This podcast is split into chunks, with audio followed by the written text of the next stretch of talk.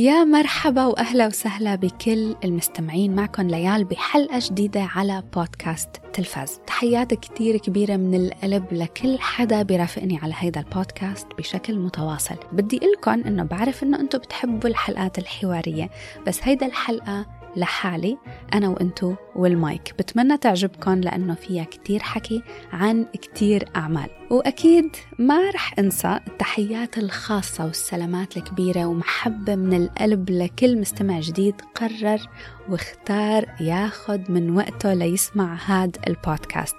يعني بدي قلكم شغلة عن جد.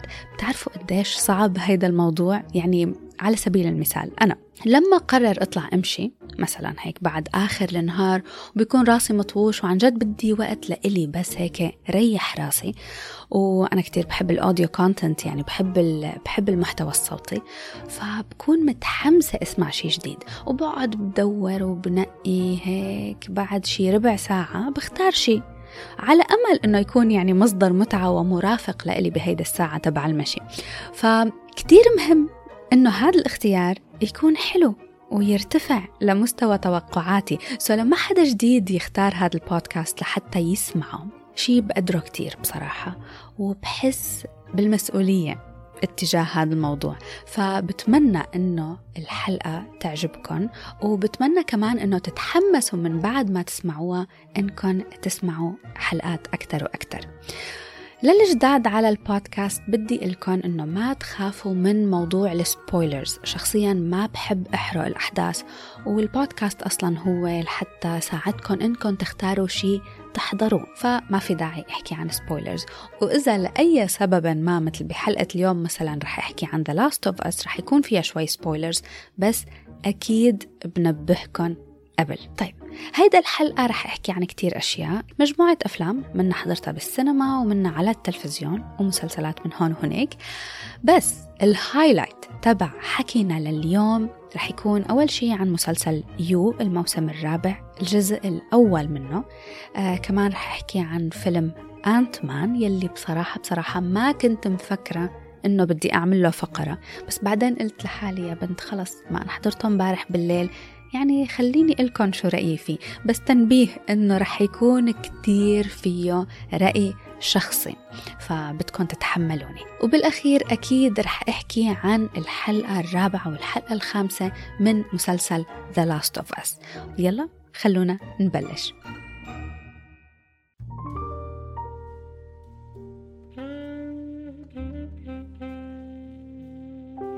مثل كل مرة بالدسكريبشن تبع حلقة البودكاست بكتب كل التفاصيل عن شو حكيت بحط الدقيقة والمحتوى يلي حكيت عنه. فإذا ما عندكم وقت تسمعوا كل حلقة البودكاست أكيد بتمنى أنكم تسمعوا كل الحلقة. بس إذا ما عندكم وقت وفي شيء معين حابين تسمعوه فيكم تشوفوا بال description شو الدقيقة وشو المسلسل أو الفيلم يلي حكيت عنه وتروحوا للفقرة تبعه. طيب الشيء الثاني. للمستمعين الجداد إذا حابين تتواصلوا معي ف please رافقوني على انستغرام بودكاست underscore تلفاز. هلأ كمان رح أحط ال link بال description تبع الحلقة.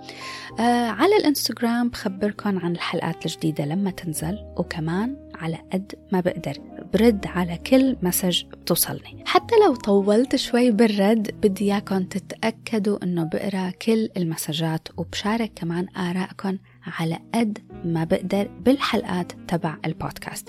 آخر شي please وين ما عم تسمعوا هيدا الحلقات إذا عجبتكم إذا عجبتكم بس اعملوا لي هيك like و rate و comment و share كمان يعني شاركوا الحلقة مع أي حدا بتحسوا إنه هيك نوع من البودكاست ممكن يفيده ويستمتع فيه ويكون من ذوقه. طيب هنبلش.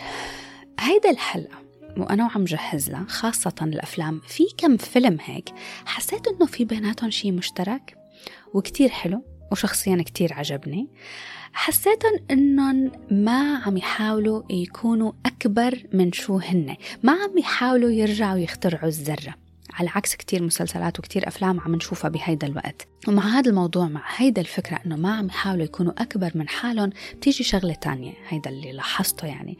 فجهزوا حالكم. للي رح أقوله. لأنه ما عم يحاولوا يكونوا أكبر من حالهم ارتاحوا أنه يكون عندهم بساطة بالقصة يكون عندهم بساطة بالأحداث. ما خافوا كمان أنهم يرجعوا للأفكار التقليدية للتصنيفات التقليدية لمشاعر كلاسيكية بسيطة. وبوقت مثل هذه اللي صار راسنا عن جد يوجعنا من الأعمال الأوفر ذا توب الأعمال اللي عم تحاول تعيد ابتكار حالها صار هيك عندي نوعا ما شيء من الحنين والشوق والتقدير. كلمة تقدير هون كتير مهمة. بقدر الأشياء البسيطة السهلة والسلسة والخفيفة على المخ والعين والمشاعر. أشياء صار لي زمان ما حسيتها وأنا عم أحضر. طيب ما رح طول كتير عليكم بمشاعر النوستالجيا والحنين للأعمال القديمة لأنه عنا كتير أشياء نحكي عنها. رح بلش معكم بفيلم كيوت خفيف هيك لطيف Your Place or Mine Hey, Debbie. Happy birthday, Peter. 20 years of friendship. Can you believe it? How do you still speak to me? Do you remember the first night we met? Never stops being weird. So weird.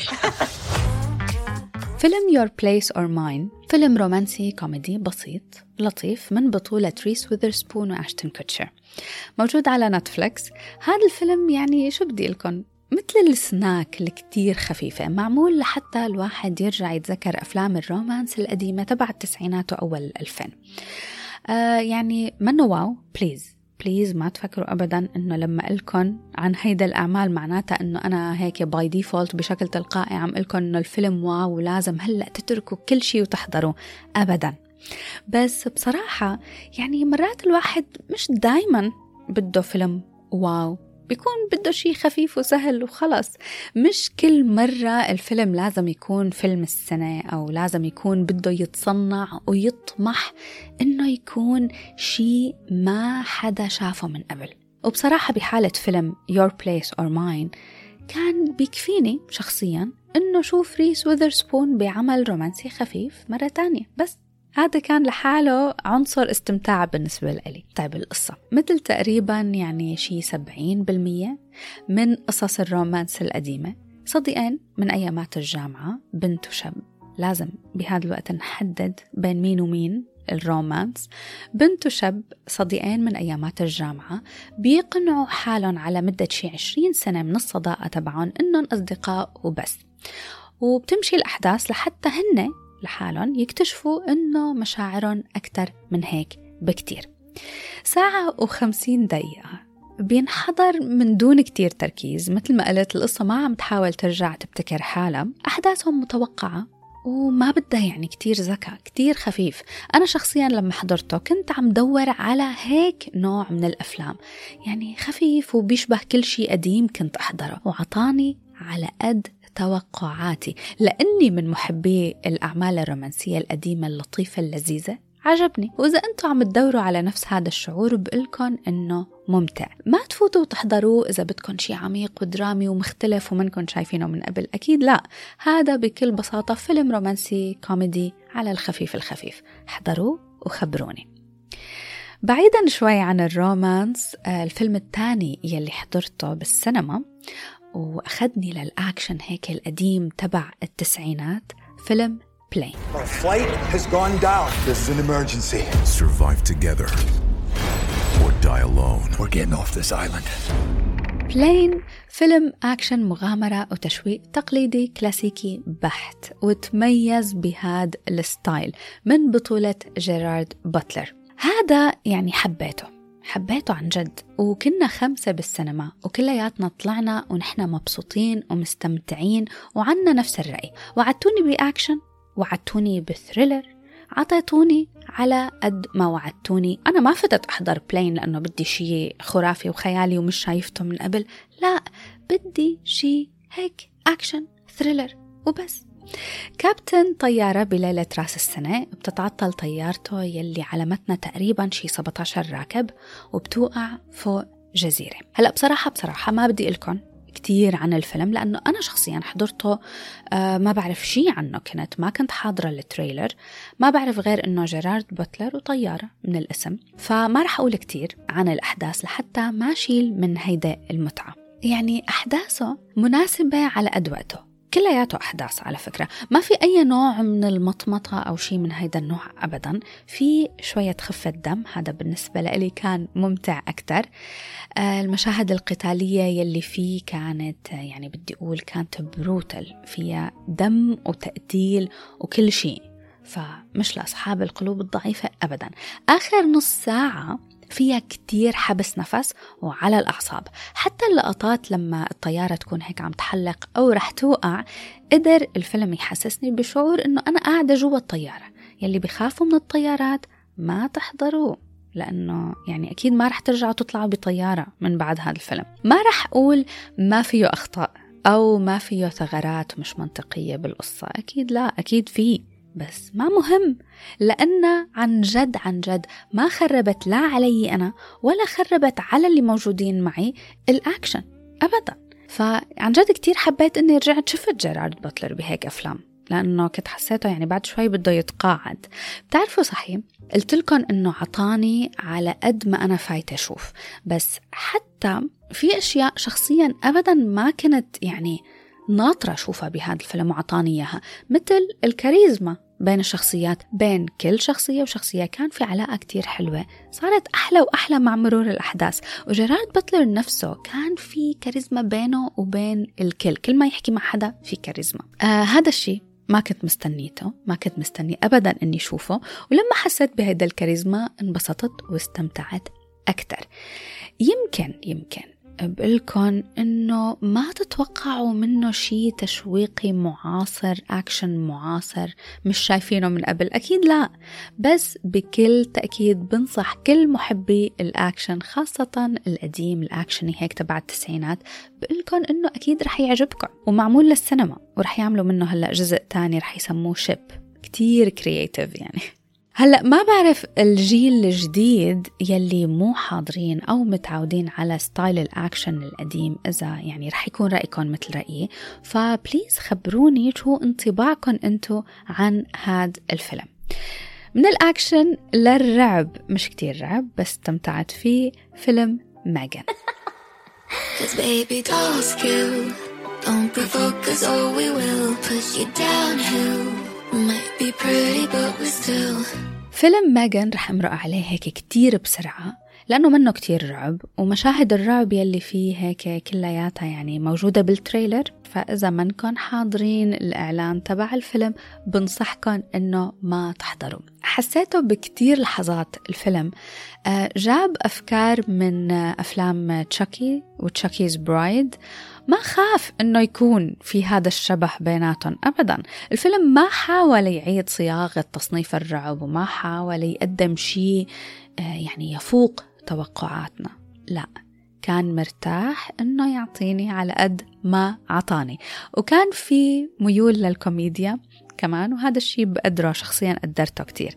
حبيت التمثيل وأهم شيء حبيت الفكرة يلي الفيلم كان عم يحاول أو عم يتمحور حواليها. عم يحكي عن اعتماد الأطفال بهذا الوقت على الأجهزة الإلكترونية وكيف ممكن ذكائهم العاطفي ال emotional intelligence تبعهم يتأثر بهيك نوع من الألعاب وهيك نوع من الدمى. وخلتني بصراحة اقتنع إنه لازم نكون نحن كأهل كتير واعيين على كيف نتعامل مع هيك مواقف مع أولادنا.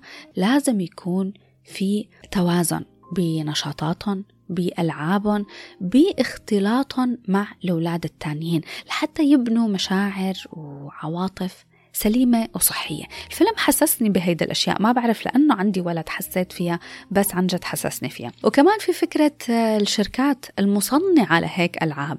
يعني قديش ممكن هيدا الشركات تتغاضى عن المضاعفات السلبية عن التأثيرات السلبية لهيك منتجات على الأطفال يعني تأثيرهم على أجيال مش بس طفل أو طفلين أجيال رح يكون في تأثير. بس ما فارق معاهم. لحتى بس بدهم يبيعوا أكتر وياخدوا أموال طائلة أكتر وأكتر. بس هذا اللي فارق معاهم. المهم بصراحة الفيلم بينحضر كمان خفيف ما فيه كتير تفكير زايد منه رعب رعب. بينحضر حتى للي أعمارهم 15 سنة. آه إذا حضرتوا أكيد خبروني شو رأيكم فيه. أوكي. حكيت عن كم فيلم هيك بعتقد إنه هلأ صار فيني أحكي عن The Ant-Man لحظة. قبل ما أحكي عن Ant-Man و You The Last of Us بدي أحكي لكم عن فيلم حضرته بس كمان قبل هذا الفيلم. في فقرة صغيرة هيك حبيت ضيفها بهيدا الحلقة ويمكن بعدين تصير يعني ضيفها للحلقات الجاية. في حدا من المستمعين يلي بيرافقني على انستغرام اسمه مصطفى. مصطفى بعت لي رأيه بمسلسل The Recruit The Recruit مسلسل على نتفليكس جريمة وأكشن جاسوسي من موسم واحد لهلأ. فيه 8 حلقات وتجدد لموسم تاني. برافق شاب محامي هيك طموح بيشتغل بال CIA من كتر ما هو بيحاول يعني يكون متفوق بشغله فبيحشر مناخيره بأشياء ما إله فيها. وبيتورط مع جاسوسة روسية سابقة. أنا حضرت منه كم حلقة بصراحة هو عن جد ممتع. وللمشاهدين يلي بيحبوا هيدا الأعمال تبع الجواسيس وال CIA فمن دون شك بحس إنه رح تستمتعوا فيه. أنا ما خلصت الحلقات لأنه عندي شي مليون شغلة أحضرها بس الحلو هون إنه مصطفى حضره كلياته وبعت لي رأيه ب voice note فرح شارككم بال voice note اللي بعت لي إياها. خلصت المسلسل الحمد لله. أنا جدا جدا جدا عجبني. المسلسل يعطيكي شفت ال vibe حق إلياس المسلسل القديم حق الاستخبارات. على مسلسل نيكيتا عرفت هو في مكان بعدين يروح مكان تاني بعدين يروح مكان تاني ويسوي مهمات. طبعا ميزة المسلسل مليان مليان بالتويستات. يعني في شغلات كثير تصير أنت ما تكون متوقعها. وكمان آه ميزته ما تعرف النوايا.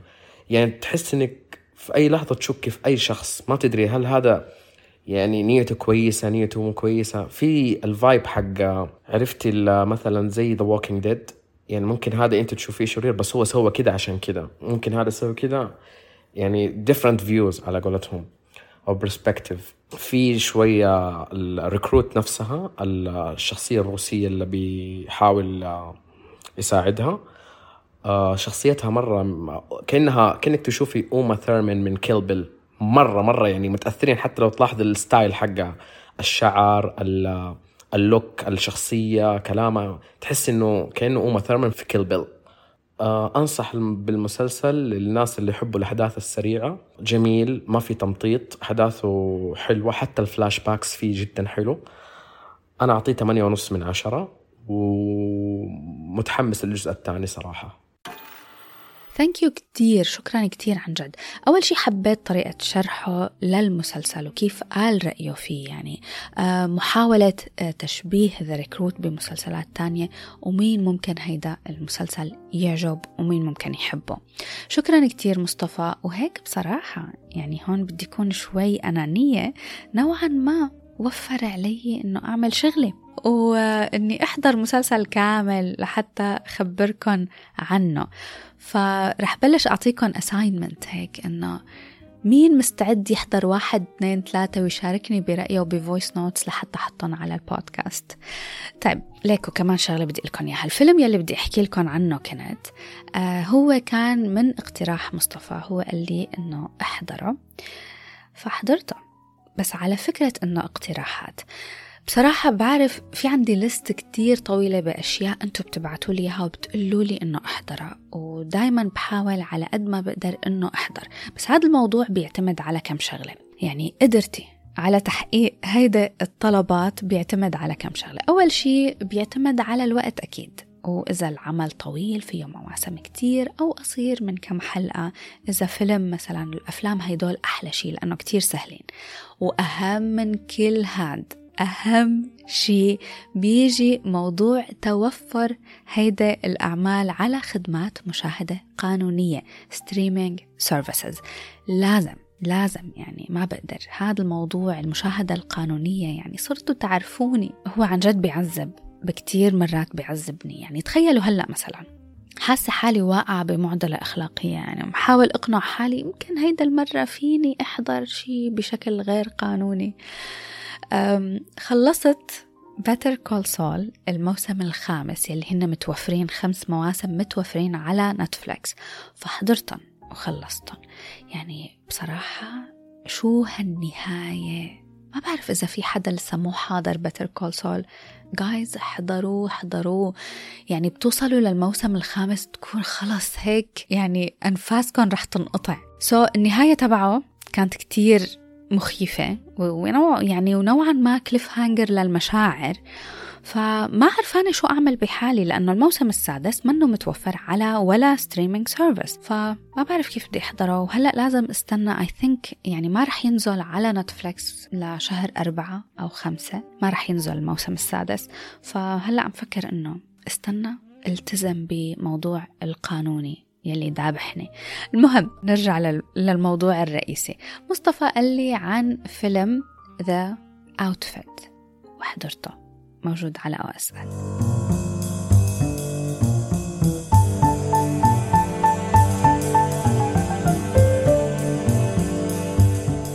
The Outfit فيلم جريمة درامي جاسوسي مشوق بيرافق خياط عنده المحل تبعه. بيتورط مع كم زبون من زباينه بيستخدموا المحل تبعه لتهريب أسرار وبيعملوا أعمال جاسوسية هيك جواسيس وقصص مثل هيك. احضروه بنصحكم فيه. بس قبل ما تحضروا اسمعوني.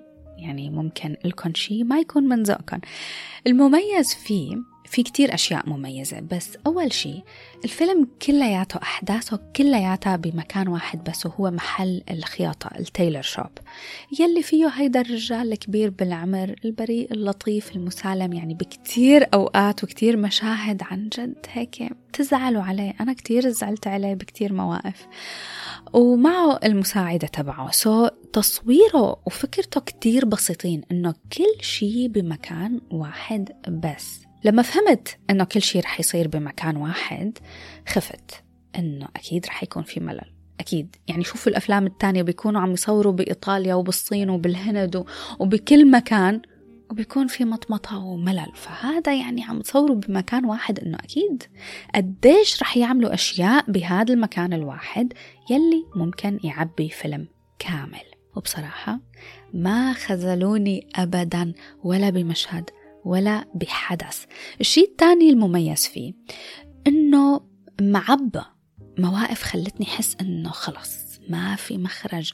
مستحيل الشخصيات ما رح تقدر تطلع من هذا الموقف. ولفيلم إنه يقدر يوصل لي هذا الشعور. وكل مرة يعطيني زيادة وزيادة من مشهد لمشهد زيادة وزيادة أحس إنه خلص ما في مهرب. معناتها إنه في ذكاء.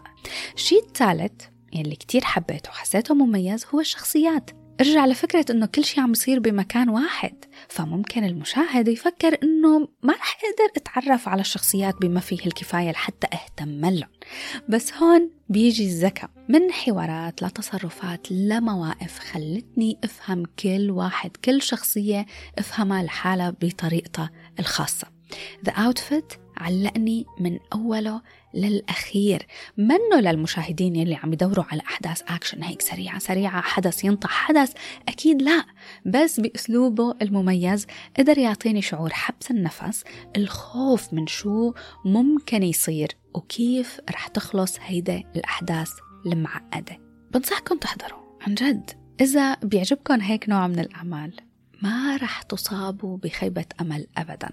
The Outfit حصل على 7.1 على بي و92% على Rotten Tomatoes 92 رأي مشاهدين و85% آه، رأي النقاد. فبنصحكم فيه أكيد. ننتقل لمسلسل اليوم.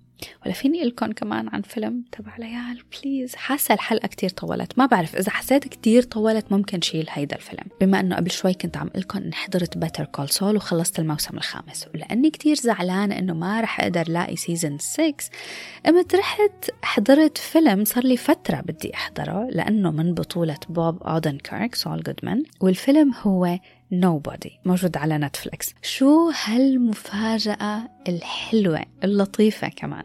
يمكن كتير منكم حضروه already يمكن ما بعرف بس إذا ما حضرتوه وبتحبوا أفلام الأكشن القتالية مثل John Wick خاصة John Wick هاد الفيلم لإلكن أكيد. ما كنت بعرف شي عن القصة أبدا حتى إنه يعني كنت مفكرة إنه ممكن يكون درامي شوي بس لما حضرته من الأول هيك دغري جذبني. كمان فيلم ما عم يحاول يقول أنا ما في مني اثنين. عم يقول أنا فيلم أكشن لشخصية شايفين منها كتير وعادي كتير صريح بهذا الموضوع. أعطوني يلي لازم يعطوني إياه وحبيته كتير أكتر من John Wick بصراحة. هلأ آه، هو الكاتب تبع هذا الفيلم هو نفسه يلي كاتب أفلام آه، John Wick. so حتى الكاتب ما استحى أنه يرجع يعمل نفس العمل نفس الفكرة. بقالب متشابه جدا بس هيدا المرة لشخصية مختلفة. شخصية الرجل المسالم هيك كمان بسيط ولطيف. أب زهقان من حياته المتكررة يلي ما فيها حماس من الشغل للبيت وهيك. هو هيك بيكون لحتى فجأة شخصيتنا الرئيسية تقرر إنه ما عاد بده يكون nobody. بده يكون somebody. ومن بعد هذا القرار كل شيء بالفيلم بياخد منحى غير مسالم أبدا. هلأ أنا أبدا ما كنت متوقع أشوف بوب أودن كيرك بدور مثل هاد. وبصراحة يعني جاب الشخصية صح. فيلم أكشن ممتع مسلي وفي كم مفاجأة بالشخصيات كانت كمان ممتعة وحلوة. وحبيت أني شفتها. نوبادي ممتع مشوق والأكشن يلي فيه كتير حلو. بنصحكم إنكم تحضروا إذا بتحبوا هيك نوع من الأعمال. وكمان فيه هيك نكت وضحك من وقت لوقت. فموجود على نتفليكس إذا مو حاضرينه احضروا. خلص هلأ هيك فيني بلش الحكي عن مسلسل يوم.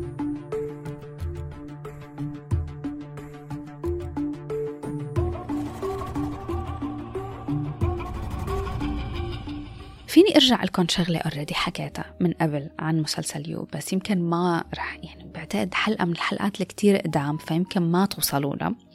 هذا المسلسل بالنسبة لي هو واحد من هيدا الأعمال يلي بعرف إنه منه مثالي وبعرف إنه فيه كتير أخطاء وبعرف إنه فيه أحداث ابدا منا منطقية بس بالأخير بحضره وبستمتع فيه.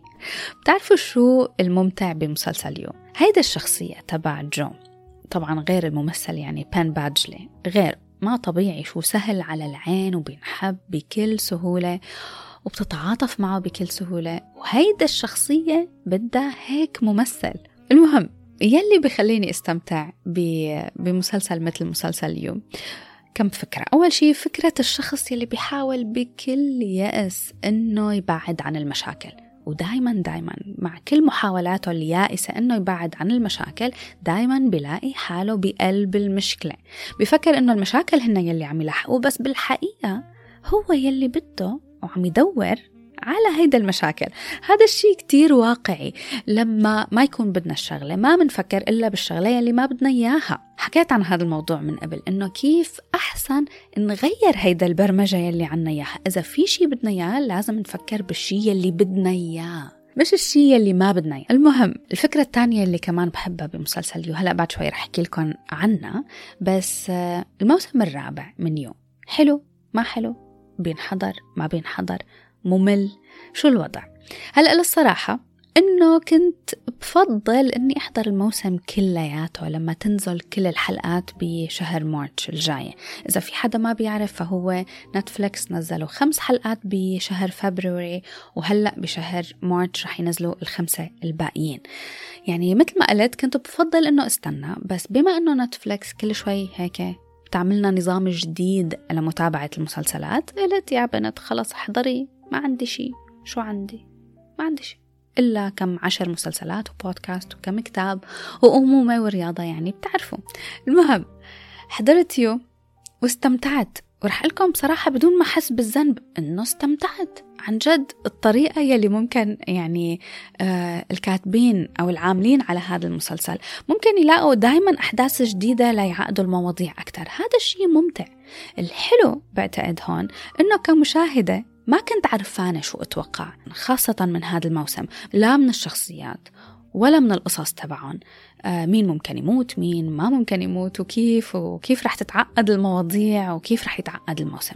فعن جد استمتعت. ومن العناصر يلي حبيتها هون بهذا الموسم إنه كان في فكرة مين القاتل whodunit جريمة وبدنا نعرف مين ارتكبها. ونحن مع شخصيتنا الرئيسية مع جو بدنا نكتشف مين القاتل وليش. هلأ يعني ما بعتقد إنه في حدا رح يحضر مسلسل You وبيكون متوقع إنه المسلسل رح يعطيني شيء wow وشي خرافي وشي مني شايفته من قبل. أكيد لا. You بيعطي المشاهد على قد توقعاته. وشغلة كمان على هذا المسلسل. هون بدي أقول نقطة حسيتها هيك شوي يعني خطرت على بالي وأنا عم جهز للمسلسل إنه ممكن العالم يلي لسه ما حضرت مسلسل You ممكن تتوقع منه أكثر أو لما تحضره تحس بخيبة أمل لأنه هو واحد من مسلسلات نتفليكس يلي نوعا ما كتير مشهور وحواليه ضجة كتير كبيرة. فالواحد ممكن توقعاته من المسلسل تكون كتير عالية. الواحد ممكن يفكره قوي ومهم درامي فيه معنى كتير كبير وهو منه هيك أبدا وما بيحاول يكون هيك. وبحس بصراحة هي هي الفكرة اللي بدي لكم إياها إنه هيدا الشهرة المفرطة لبعض هيدا الأعمال عم تكون لعنة للعمل نفسه. كتير بترفع من سقف التوقعات كتير. يعني لكم شي عن جد كتير بشتاق مرات للأيام يلي كنا نقدر نقرر نحن منا لحالنا إنه شو الشي يلي عاجبنا وشو الشي يلي ما عاجبنا من دون أي تأثير خارجي. كتير مرات بسأل حالي هذا السؤال أنا عن جد ما حبيت هذا العمل ولا سمعت عنه كتير وفكرته رح يكون كتير أحسن من هيك؟ ولا أنا حبيته لأني متأثرة بآراء العالم ما عاد أعرف. بهذا الوقت صرت أحس.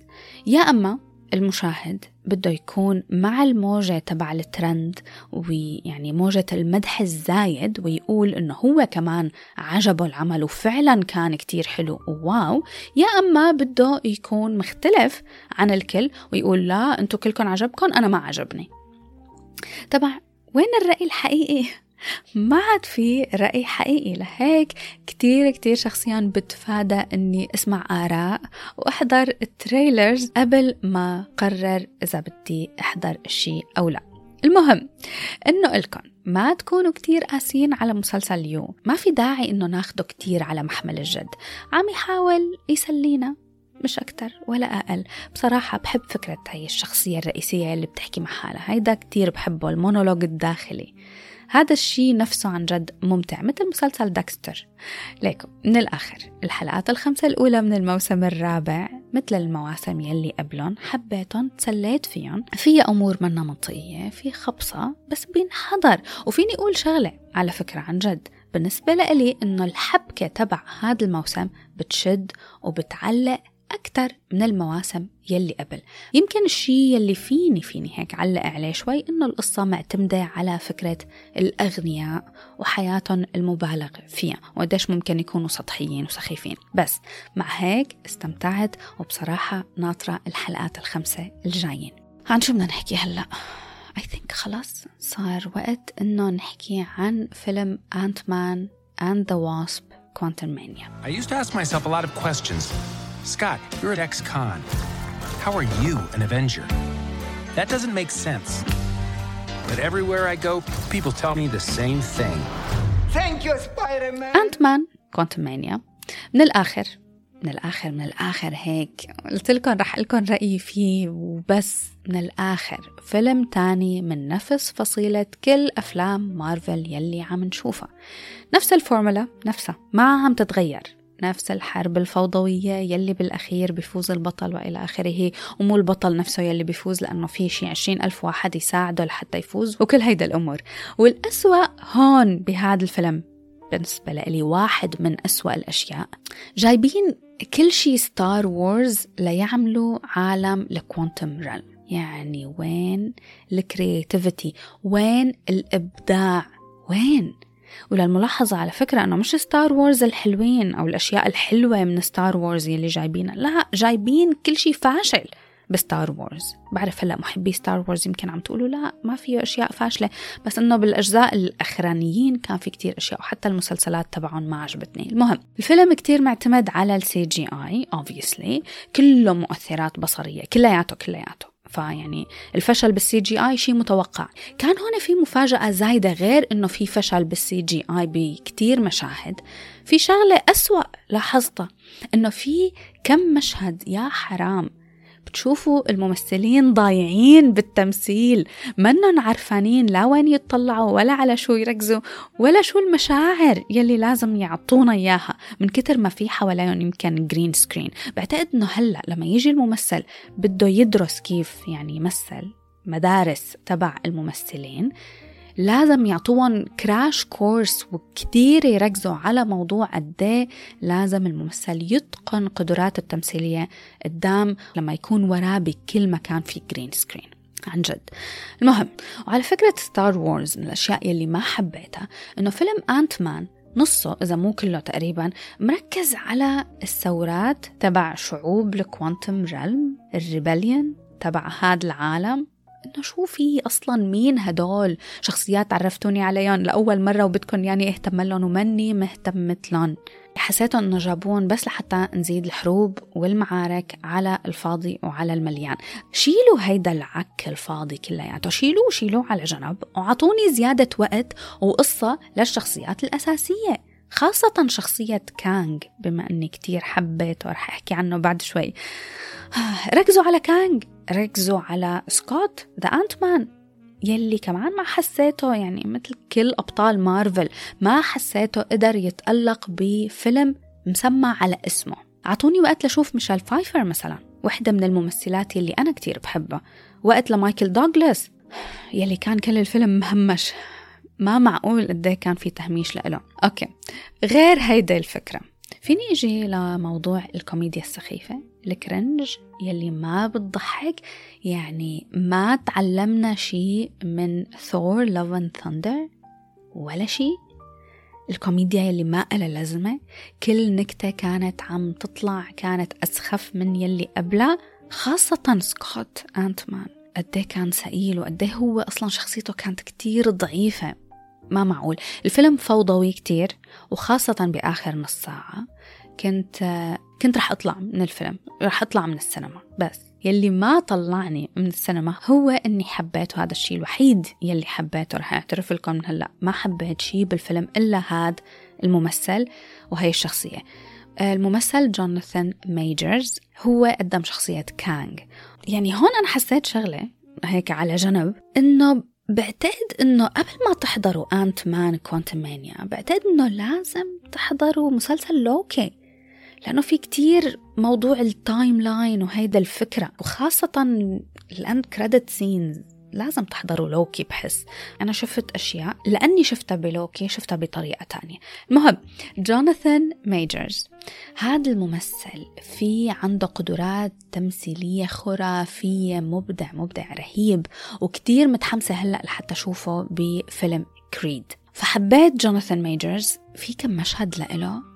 هيك ال screen بتكون بس الكاميرا بتكون بس مركزة عليه بتحسوا إنه فيكم تغوصوا بالطريقة يلي عم يمثل فيها. فيا ريت يا ريت ما عطوني كل هيدا الستار وورز يلي عطوني إياها وركزوا عليه هو كممثل عطوني أكثر أرجع الفيلم بالأخير بصير كتير هيك حفلة من الفوضى. صار مزعج مزعج لأبعد الحدود خاصة للنظر. والنهاية ما حبيتها أبدا. ليكو رأيي قلت لكم هذا رأيي. رأيي إنه هو كتير سلبي.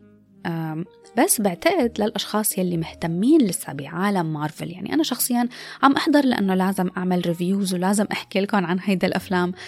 بس فقدت الأمل يعني ما عاد عندي أي اهتمام شوف شيء أكتر. بعتقد إنه الشيء الوحيد يلي مهتمت له هو سبايدر مان وما دخل يعني سوني هون ما دخل مارفل. بس anyway سبايدر مان هو الشيء الوحيد يلي مهتمت له إذا مهتمين بهذا العالم لازم تحضروا Ant-Man Quantumania لازم. هذا الفيلم لازم تحضروه لحتى تتعرفوا على شخصية Kang the Conqueror يلي رح تكون هي ثانوس الجديد. ال villain الجديد لهيدا ال phase phase 5 وهو أصلا هذا الفيلم هو الفيلم الأول من phase 5 شو رأيكم خلص؟ شو رأيكم نبلش نحكي عن The Last of Us الحلقة الرابعة والحلقة الخامسة؟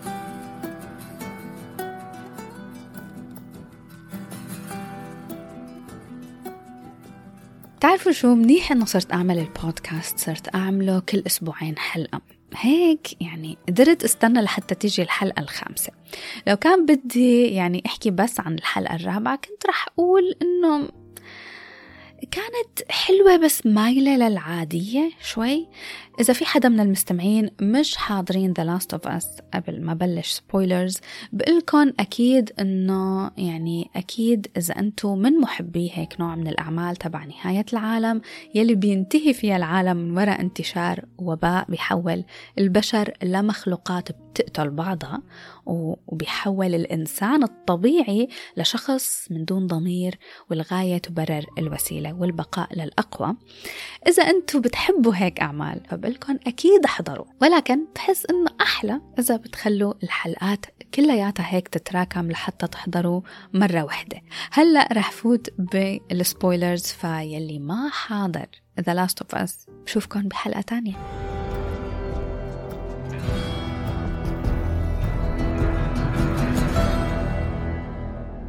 قلت إنه الحلقة الرابعة هيك شوي حسيتها عادية بس كان فيها شي حلو. إنه منشوف جول وألي مع بعض هيك على الطريق من بعد ما بيتركوا بيل وفرانك. الحلو إنه هيدا الحلقة كانت وأخيرا أخيرا مركزة عليهم. حبيت إني شفتهم أكثر وشفت هيدا العلاقة يلي بيناتهم عم تكبر وتقوى. الحلقة نفسها هلأ هون بطابعها يعني بالطابع تبعها حسيتها شوي كانت مختلفة عن باقي الحلقات. يعني ما كانت بتشبه ولا أي حلقة من قبل. يعني منه شي سلبي بس رح قلكم ليش حسيت هذا الشيء أول شيء ما بلشت بفلاش باك أو flash forward. يعني دغري بلشنا بجول وألي. والشيء الثاني إنه خلصت بطريقة غير. ما اكتملت. الحلقات الثانية كانت الحلقة نفسها بتبلش وبتنتهي وبتحسوها متكاملة كفيلم. بس هون الحلقة ما اكتملت. فيها بالأخير كان cliffhanger لما بيطلع هنري وأخوه سام. وكمان قصيرة بالمقارنة للحلقات الثانية هلأ لسه عندي رأي إنه المسلسل أحلى إنه ينحضر كلياته لما كل الحلقات تبعه تنزل. ولكن ولكن هون نيجي للمهم. إنه هيك رأيي عن الحلقة الرابعة. بس منيح إنه إجت الحلقة الخامسة. الحلقة الخامسة هي الحلقة يلي كل مشاهد فينا بعتقد كل مشاهد من دون استثناء. كلياتنا كنا ناطرين هيدا الحلقة. عن جد فشت لي خلقي من الآخر فشت لي خلقي من أولها لآخرها هلأ أنا لأني ماني لاعب اللعبة فما كان عندي أي فكرة شو رح يصير وكيف ومين رح يموت وكل هيدا الأشياء. أحلى شيء وأنا عم أحضر هيدا الحلقة رح قلكم. أحلى شيء بالأول. قلت لحالي. يعني ما معقول إنه هذا المسلسل عن ال clickers. ولهلأ ما شفنا ال clickers إلا مرة واحدة يعني ما شفناهم بما فيه الكفاية. ما لحقت أقول هيدا الجملة وإجا هذا المشهد الأسطوري. لما ال clickers هيك بيطلعوا أفواج أفواج من تحت الحفرة. تذكرت بتعرفوا تذكرت؟ ما بعرف إذا حاضرينه. تذكرت ال zombies بالمسلسل الكوري Kingdom عم فوق بعض عم يركضوا يعني قلت لحالي لما شفت هذا المشهد إنه ما في مجال. خلص الكل رح يموت بهيدا اللحظة. من وين؟ مستحيل. لما حسيت إنه ممكن ممكن ينجوا لأنه جول عم يشتغل شغله من فوق البناية وقاعد عم يقوصهم كلياتهم في مجال إنه يضلوا عايشين بيجي هذا الوحش الكبير يلي ما عندي فكرة كيف وليش وشو هو أصلا. بس بصراحة لما طلع ما قدرت ما أتخيله بال video game إنه قديش محاربته من المحاربات الصعبة وبيوقفوا لكم ال screen وبتطلع ال music وبيطلع هو. أنا هدول الوحوش المهجنين لما يعملوا ال reveal تبعهم بال video games I love it. بحبهم. وبذكرني كتير بأيامات لما كنت ألعب Resident Evil.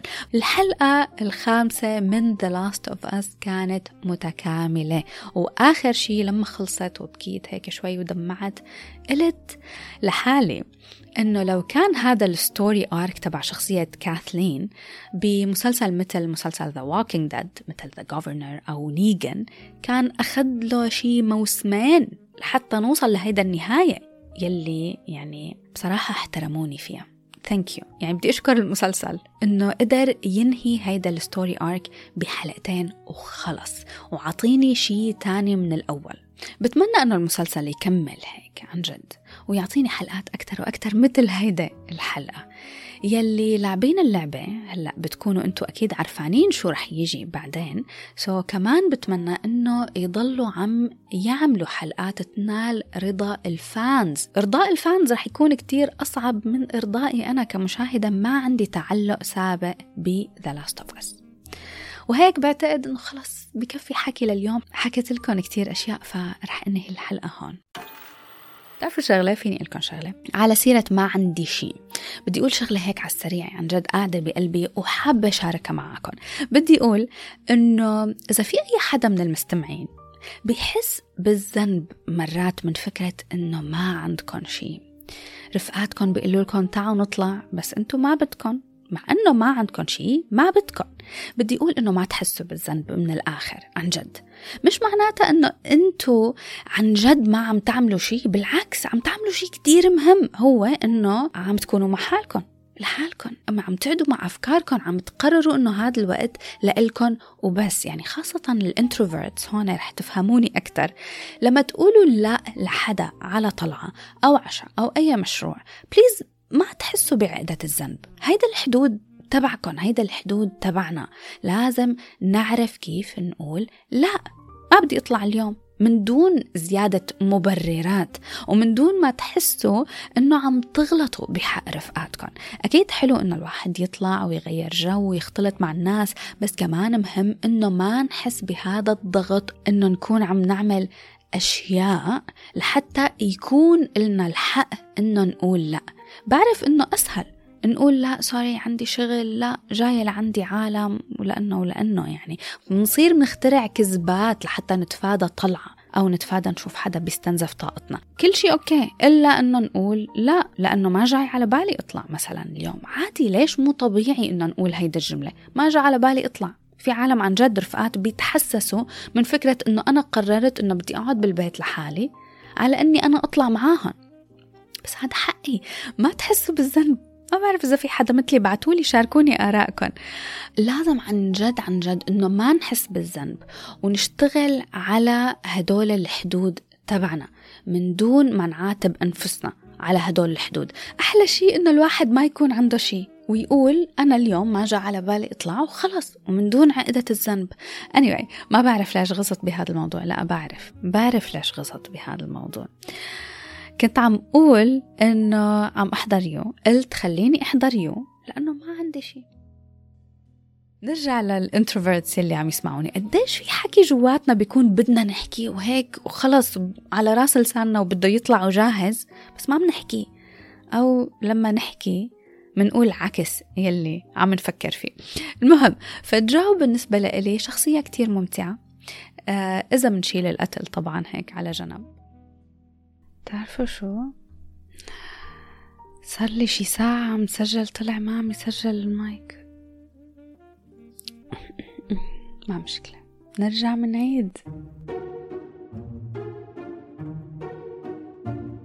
شكرا كتير لكل يلي برافقوني على البودكاست وكمان بترافقوني على إنستغرام. please ابعتولي وراسلوني وقولوا لي شو رأيكم بهيدا الحلقة وعن الأشياء يلي حكيت عنها. خلاص بشوفكم بحلقة جديدة مسلسل جديد وأفلام جديدة. باي باي